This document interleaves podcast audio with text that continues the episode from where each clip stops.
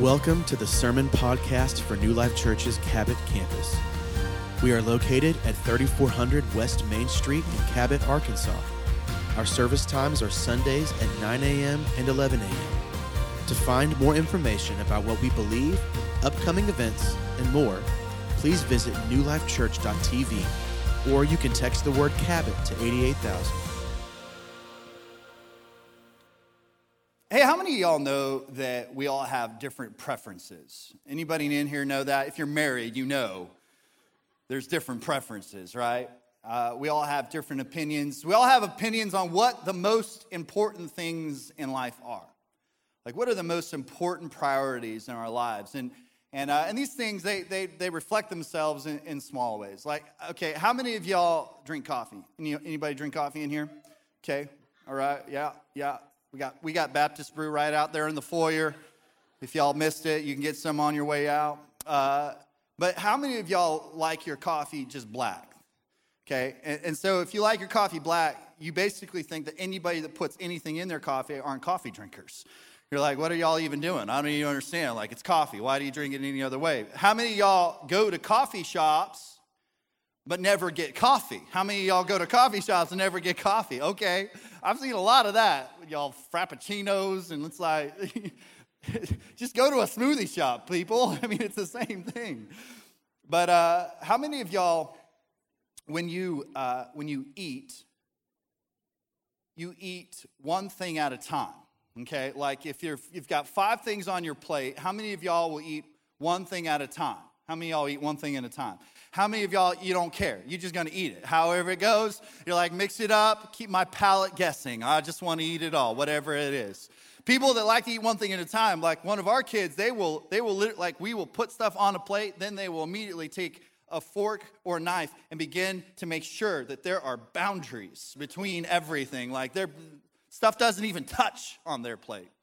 How many are beach people? Beach people living that salt life in central Arkansas. That always cracks me up. like, salt life. I'm like, yeah, you got to drive 12 hours to get there, but salt life.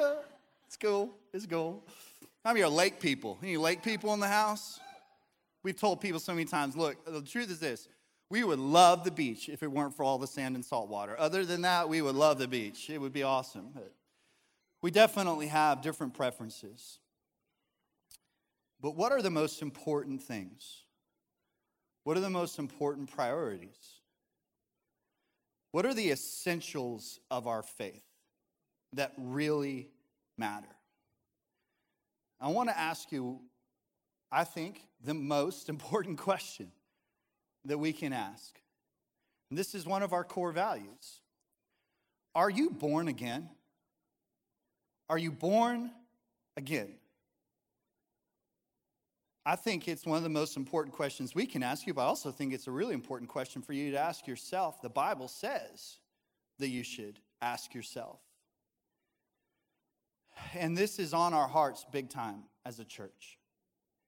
The times that we're living in, the amount of deceit that is rampant, the amount of division that is rampant. It's really important that we ask ourselves the most important questions and know the answers to those questions. I'm not saying this to scare you, but there is an eternal reality. There is heaven and there is hell, and they are eternal. Both of them, eternal.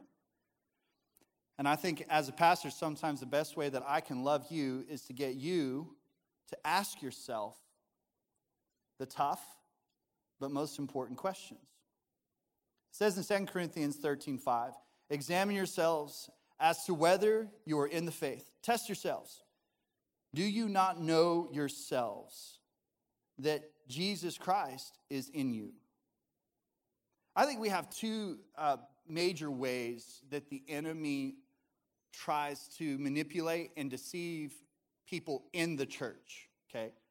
People in the church. Uh, one way is some people are solid in the faith, like they're saved, but they still have a lot of doubts. And they get tormented by these whispers from the enemy trying to get them to question their faith. It's not real. You never really did this. It, this you're such a faker. You didn't really give your life to Jesus. And so these people, as they're tormented by these thoughts on a continual basis, what winds up happening, I find, is that they get led into a place of guilt and condemnation because the enemy is using these accusations and whipping them like brass knuckles continually. And then, as a result of that, they are focused on their mistakes.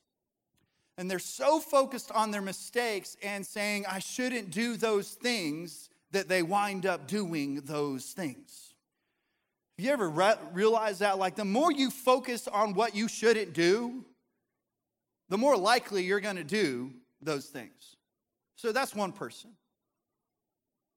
They just get beat up by lies from the enemy, from their own heads and hearts. But then there's another person, some people that believe that they're a Christian and going to heaven, and they're not.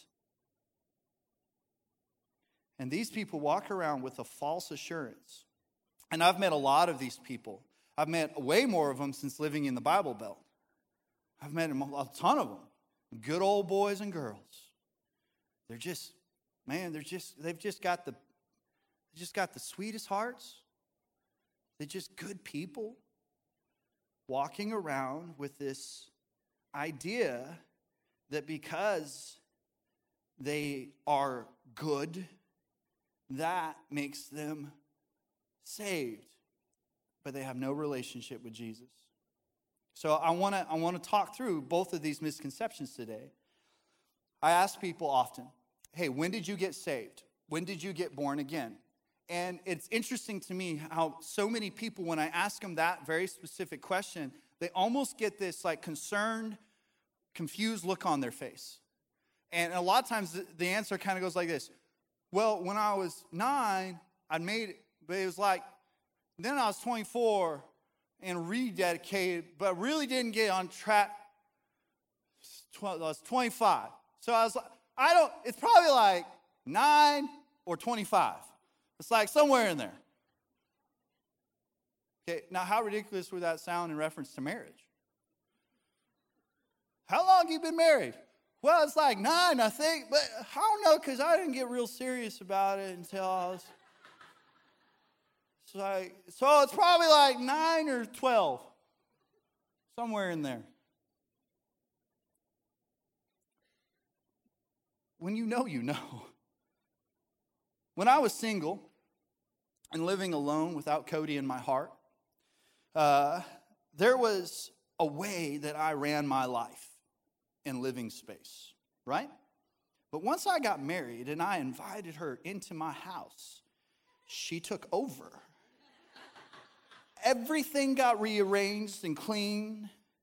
Quite honestly, our, our house looked like a Pier 1 import showroom uh, floor. Like, like, I think it's mainly because we registered there and got everything we registered. But for some reason, we registered for 250 different candle holders, I think. like our house looked like a Catholic church. Like, like you walked in, it's like, I never owned a candle before I got married to Cody.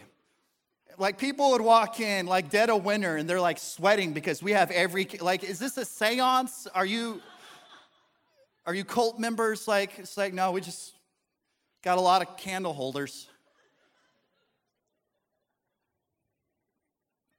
I remember how so much of how I lived changed. Like the things I ate. Like I remember there being times that she would look at me and something I was eating, and that is when I learned the power of a judgmental glance. Like I'd be sitting there eating a Totino's pizza. Come on, a Totino's pizza, people. That, that, that crispy crust like it's similar to a hot pocket, like you better wait, let it cool off, or it'll burn everything on the inside of your mouth, but sometimes it's just so hard to wait. But I'd be sitting there, and she's just like, You're basically eating plastic. And I'm like, Exactly. The, all of my insides will be coated. There is no way anything will be able to attach itself. And I remember, like, my old friends would come over, and it was completely obvious and evident to them that Cody had come into my life because everything had changed. When Jesus moves in, everything changes. It gets cleaned out, rearranged. You get convicted of bad habits. He doesn't do touch ups, he does complete remodels. And it should be obvious to people around you that he has moved in. And if it's not, he hasn't moved in. He hasn't. Let's look at this passage and let's see what the Holy Spirit would want to speak to us through. In John chapter 3, starting in verse 1, it says this Now there was a Pharisee, a man named Nicodemus, who was a member of the Jewish ruling council. He came to Jesus at night and said, at night because he didn't honestly want his peers to see him having this conversation with Jesus. So he did it in secret. Rabbi, we know that you are a teacher who has come from God, for no one could perform the signs you are doing if God were not with him. Jesus replied, Very truly, I tell you, no one can see the kingdom of God unless they are born again. How? Everybody say, How? How can someone be born when they are old? Nicodemus asked. Surely they cannot enter a second time into their mother's womb to be born. And Jesus answered, Very truly, I tell you, no one can enter the kingdom of God unless they are born of water and of spirit. Okay, natural birth and their soul changed. Number one, you must be born again. And being good isn't good enough. Being good is not good enough. I want you to look at this guy. Look at Nick. Okay, we'll call him Nick. Nick went to church regularly. He prayed daily. He tithed weekly. He fasted two times a week. And he memorized the first five books of the Bible word for word, like he's in the Word. And Jesus says, You're going to hell. he would be the perfect church member, right? Like, man, he, Nick's over there working coffee, he greets at the doors, he fills in all the blanks on the notes for every sermon, he takes the trash out. Nicodemus would be the head deacon of a church headed for hell. I know some of you are like, man, I'm glad I came to church this morning, so encouraging. I think there's two things we get grossly wrong, and it keeps us in captivity. One, we categorize sin. Like, this is bad and this is not so bad. My kids do this. All of your kids do this. Hey, did you really hit him like he said? Yes, I did hit him, but I didn't hit him in the face. I just hit him in the stomach. Oh, okay. Well, you're good then. Punch away. But we compartmentalize and categorize and compare sin. And a real trap is when we start comparing our sin to other people's sin. Let me give you an example that comes up on the regular sexual sin. I think it's just important you understand very clearly sexual sin is sexual sin. So, any kind of sexual activity or sexual relationship outside of the context of how God designed it, between a man and a woman in the context of covenant marriage, anything other than that is sin. It's sin. And the thing is, there are different consequences. No doubt. There are different natural consequences and some of those consequences are very much more severe, for sure. But God doesn't look at any of it and be like, oh, well, yeah, they, they just look at a little bit of porn every once in a while. That's not that big a deal. Oh, This person is having sex outside of marriage. This person's chosen an ulterior lifestyle. No. Sexual sin is sexual sin across the board. When we operate in this place, man, like I said, it really keeps us enslaved. It keeps us enslaved to our own sin. It also keeps us enslaved to being judgmental towards other people. Secondly, I think we think that God grades on a scale, like an actual weighted scale. Like, as long as my good outweighs my bad, I'm good. Like, so yeah, I mean, I, I did some bad things, but now, look, doing good things. So as long as that stays equal, but God says this God says, sorry, but you have to be perfect. And some of you are like, wait, well, hold on, what? Hold on, hold on a second. We have to be perfect? Yeah, that's why it took Jesus to make you righteous. No one is perfect. But the only way that we get to God is by Him making us perfect. So, no, there isn't anything you can stack on a scale. It is what it is. So, rituals are not enough. Confirmation, baptism, communion, dedication. Look, I remember when I was growing up, I, I was in these cycles in different periods of my life, especially in like junior high, middle school where I, I, it's like every summer camp, right? Every conference is like, all right, time to go get my scale balanced out. And I'd be at that altar. I'd be at that, man, I'm just, I'm down here because, man, I've just been having a tough time and I need to get the scale balanced out. I better go repent. I better go do some good. Th- I'm going to worship even harder. My hands will be raised the whole time because I got to try to balance out the scales. But you know what else? Heritage is not enough either. This is so important. God does not have grandchildren or great grandchildren. God has kids. Period.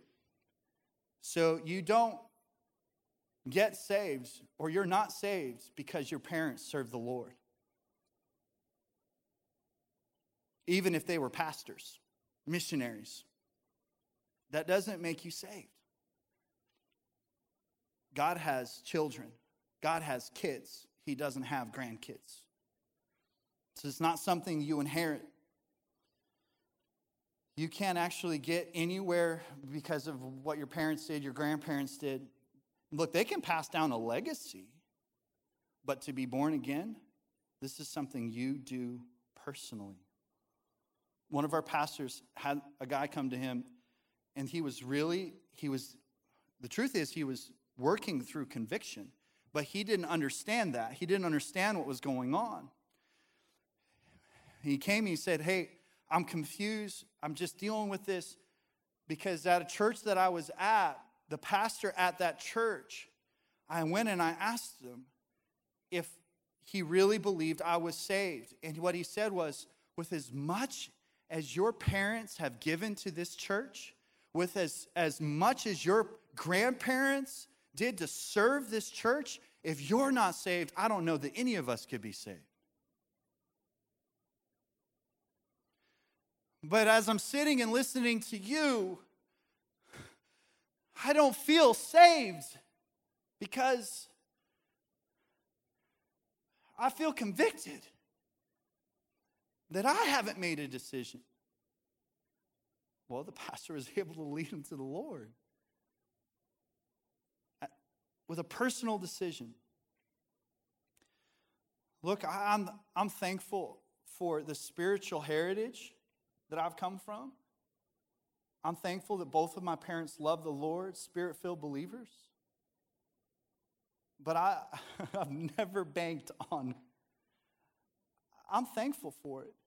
But I know that I had to make the decision. You can get an inheritance from your parents. That's awesome.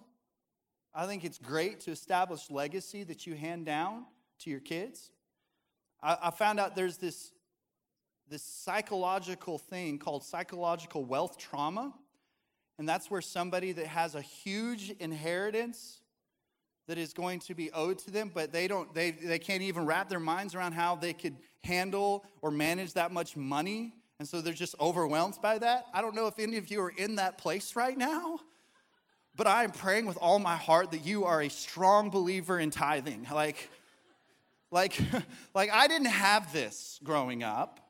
Uh, I caught I had po trauma. Like, like this comes from drinking like a lot of off-brand Kool-Aid, eating mayonnaise and American cheese sandwiches, and a lot of ramen noodles. Like that's that was that's what I had. But regardless of what legacy you feel like you're living out, when it comes to your relationship with Jesus, it has to be personal. Matthew 7 21 says this Not everyone who says to me, Lord, Lord, shall enter the kingdom of heaven but he who does the will of my Father in heaven. Many will say to me on that day, Lord, Lord, have we not prophesied in your name, cast out demons in your name, done many wonders in your name? And then I'll declare to them, I never knew you. Depart from me, you who practice lawlessness. Man, there's a lot of preacher's kids out there that just stepped right into their father's shoes or their mother's shoes in ministry and they can do spiritual things. But it doesn't mean they have a relationship with Jesus. Because what he says is, I never knew you. This is intimacy. This is a heart to heart. This is transparency. This is a daily devotion of conversation. It's relationship. Hebrews 9:10 says this, "For the old system dealt only with certain rituals what foods to eat and drink, rules for washing themselves, and rules for this and that. The people had to keep these rules to tide them over until Christ came with God's new and better way. You can't get to God through works. Number two, you can't get to God through works. Remember what Nicodemus said. In verse 4, he said, How can this be? This is not just a question. Religion is always interested in the how.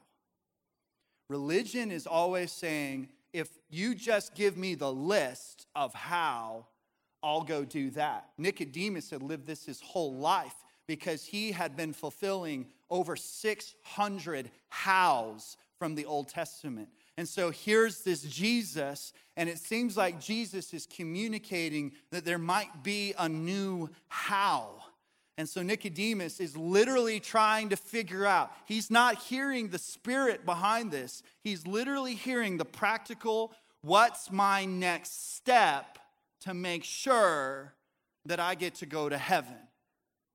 How? How? That's religion. Man, I've lived in that. I've lived in that. You know what religion is like? I used to go to the sand dunes. The great sand dunes, huge mountains of sand, crazy. And it is so difficult to walk up these huge sand dunes because it literally feels like you take two steps forward and then you're back. If you don't keep moving, you just kind of drift back down. That is exactly what religion feels like. This is hard, this is arduous. I feel like I've taken the steps to get closer to Jesus, but every time I stop, I drift back and then I'm away from Him and I've got to try to do this again. So, in your life, you've already identified these couple of huge steps that you have to take to try to get to Jesus. When I got saved, I knew I had to stop cussing. So I stopped cussing. And then I knew that I had to go to and learn the Bible. So I got in a Bible study that I hated. And once I got in the Bible study, I knew then I had to serve. And so I signed up to work in the nursery. And the problem is, those kids don't know Jesus. And so I cussed when I was in the nursery. And I was so frustrated and upset that I cussed in the nursery, I went to my Bible study. And I was so mad about it in there that I cussed in my Bible study. So now I'm back at square one. Trying to walk back towards Jesus again. There isn't a how that is enough. There's not a how that's enough. A lot of us like the idea of a how. Like if I told you, really, this is how you get saved, I need you to all go out. Um, we're gonna we're gonna gather out here on the gravel, and um, we're we're gonna start crawling around the building on our hands and knees, um, like like Jericho. Um, once we get to seven laps on our hands and knees, then you're saved. And some of you would sign up for that immediately because you really feel like it's your ability to accomplish the how. And it isn't that. You know, when I, I think about the, the broad road, the road to hell is broad, the road to heaven is narrow. And so you paint this picture in your head. Like I remember growing up thinking, okay, so the road to hell, like if you look at the road to hell, there's like some guys hanging out there and they're smoking pot and they've got AC/DC shirts on and there's bad, like, you know, Whitesnake is playing in the background. There's cats running all over the place. The road to hell. And then the narrow road to heaven is just this kind of dimly lit with a light there at the end, a little bit of mist, and foliage hanging over. And you just pick that path. And You walk it alone to heaven. No, the reason why the road to hell is so broad is because the road to hell is full of people consumed with the how. How can I earn my look? I don't care who you are, every person on earth, when it comes, I'm, I'm telling you, especially when they're on their deathbed, they are really concerned with how. How. And I don't care how evil of a person you are, you will think in the back of your mind, if I just do enough good things, then I'm good. That's why the road to hell is so broad. Because people don't understand. No, there isn't a how that you can accomplish. Jesus did all the how. He did it all. You can't do it, He did it. You have to accept what He did, period. No matter how or no matter what you've done, Jesus still loves you. No matter what you've done, Jesus loves you. All of us could probably quote this verse. John chapter 3, verse 16. For God so loved the world that he gave his only begotten Son, that whoever believes in him should not perish, but have eternal or everlasting life. For God did not send his Son into the world to condemn the world, but that the world through him might be saved. You know what is so cool about verse 16? There are 25 words in it. There's 25 words in it. The middle word is Son, Jesus. You see, your salvation hinges on Jesus and nothing else. Nothing else. A world dead to itself in sin, hinging on a Savior. But you still have to make a choice. I want you to know that it, there's nothing that you have ever done or ever will do that'll cause you to lose value to God. He will love you the same because He is love. It's like if I had $100 up here, which I don't because I have four kids, so there's no way I'd ever have 100 bucks just laying around. It's just not going to happen. But I've heard about them, I've seen them on TV and stuff. And if I had a $100 bill, up here, and it like a brand new $100 bill. And then I crumpled it up and I spit on it and I stomped on it and I covered it in dirt. How many of y'all would still want that $100 bill? Some of you are like, no way. Have you not heard of COVID? Fair enough. Point is this no matter what I do to that $100 bill, it's still worth $100. Isn't that awesome? It Doesn't matter how messed up, jacked up you have done yourself or that it's been done to you. Whatever it is, their value is established by what was exchanged for you. God said, I esteem them so highly, I exchanged my son for them. That's your value. But at the end of the day, to be born again, you have to accept that and understand that, that because of that great love and great grace and great mercy, why would you ever want to abuse that kind of love, that kind of grace, that kind of mercy? Why wouldn't you want to walk out repentance and, and be sanctified daily? Why wouldn't you? In the early 1800s, a guy named George Wilson, he robbed a mail carrier on a stagecoach, and in the process, someone died in the robbery. And this young man was sentenced to die for his crimes by hanging. But Andrew Jackson pardoned the man the day that he was supposed to be hung. But the prisoner rejected the pardon. He rejected it. I don't know why. But Andrew Jackson thought about it and he ruled a pardon rejected is no pardon at all. And this young man hung while his pardon was laying on the desk. Like we hear that story, like, why in the world would anyone reject a pardon? I don't know. Why in the world would anyone reject their eternal pardon? Why would anyone do that? I want to read these last few verses. This is in Hebrews chapter 2, verse 1. It says this Therefore, we must give the more earnest heed to the things we have heard, lest we drift away. For if the word spoken through angels proved steadfast in every transgression, and disobedience received a just reward, how shall we escape if we neglect so great a salvation?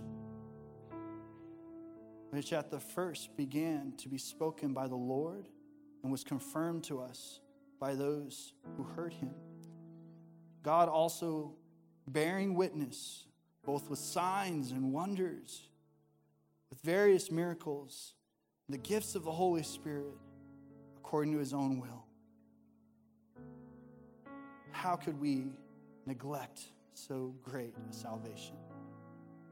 Let's close our eyes, bow our heads. Father God, I just pray that right now you would move in this room. Lord, I know that you are not a God of condemnation, shame, or guilt, but you are a God of relationship. You're a God that set it up to where we didn't have to do all the hows. All we had to do is accept the who, your son Jesus. So, Father, during this next song, I pray if there's anyone that just maybe there's just some things that they've been holding on to. They are a believer. I want to speak specifically to those that constantly question their salvation because of the lies of the enemy. Maybe because of how they were raised, maybe because of some, something some preacher said at some point. They feel like they, they're constantly teetering between losing their faith God, I just pray that even during this song, you would bring them assurance of their faith. And also know that you want to work in the hearts of those that maybe, for some of the same reasons, have never truly had a relationship with you.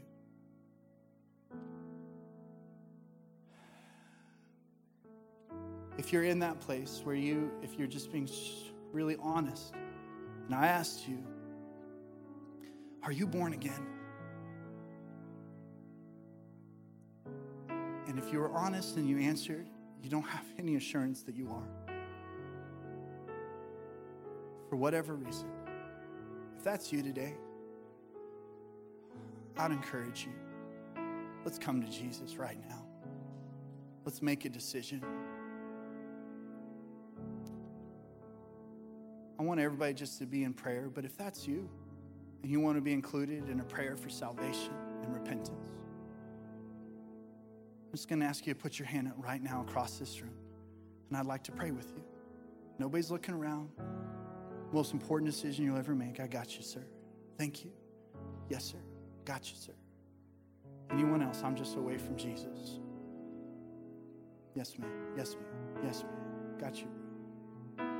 Anyone else? I need to make Jesus my Lord and Savior. I'm ready. I want to be born again. Anyone else?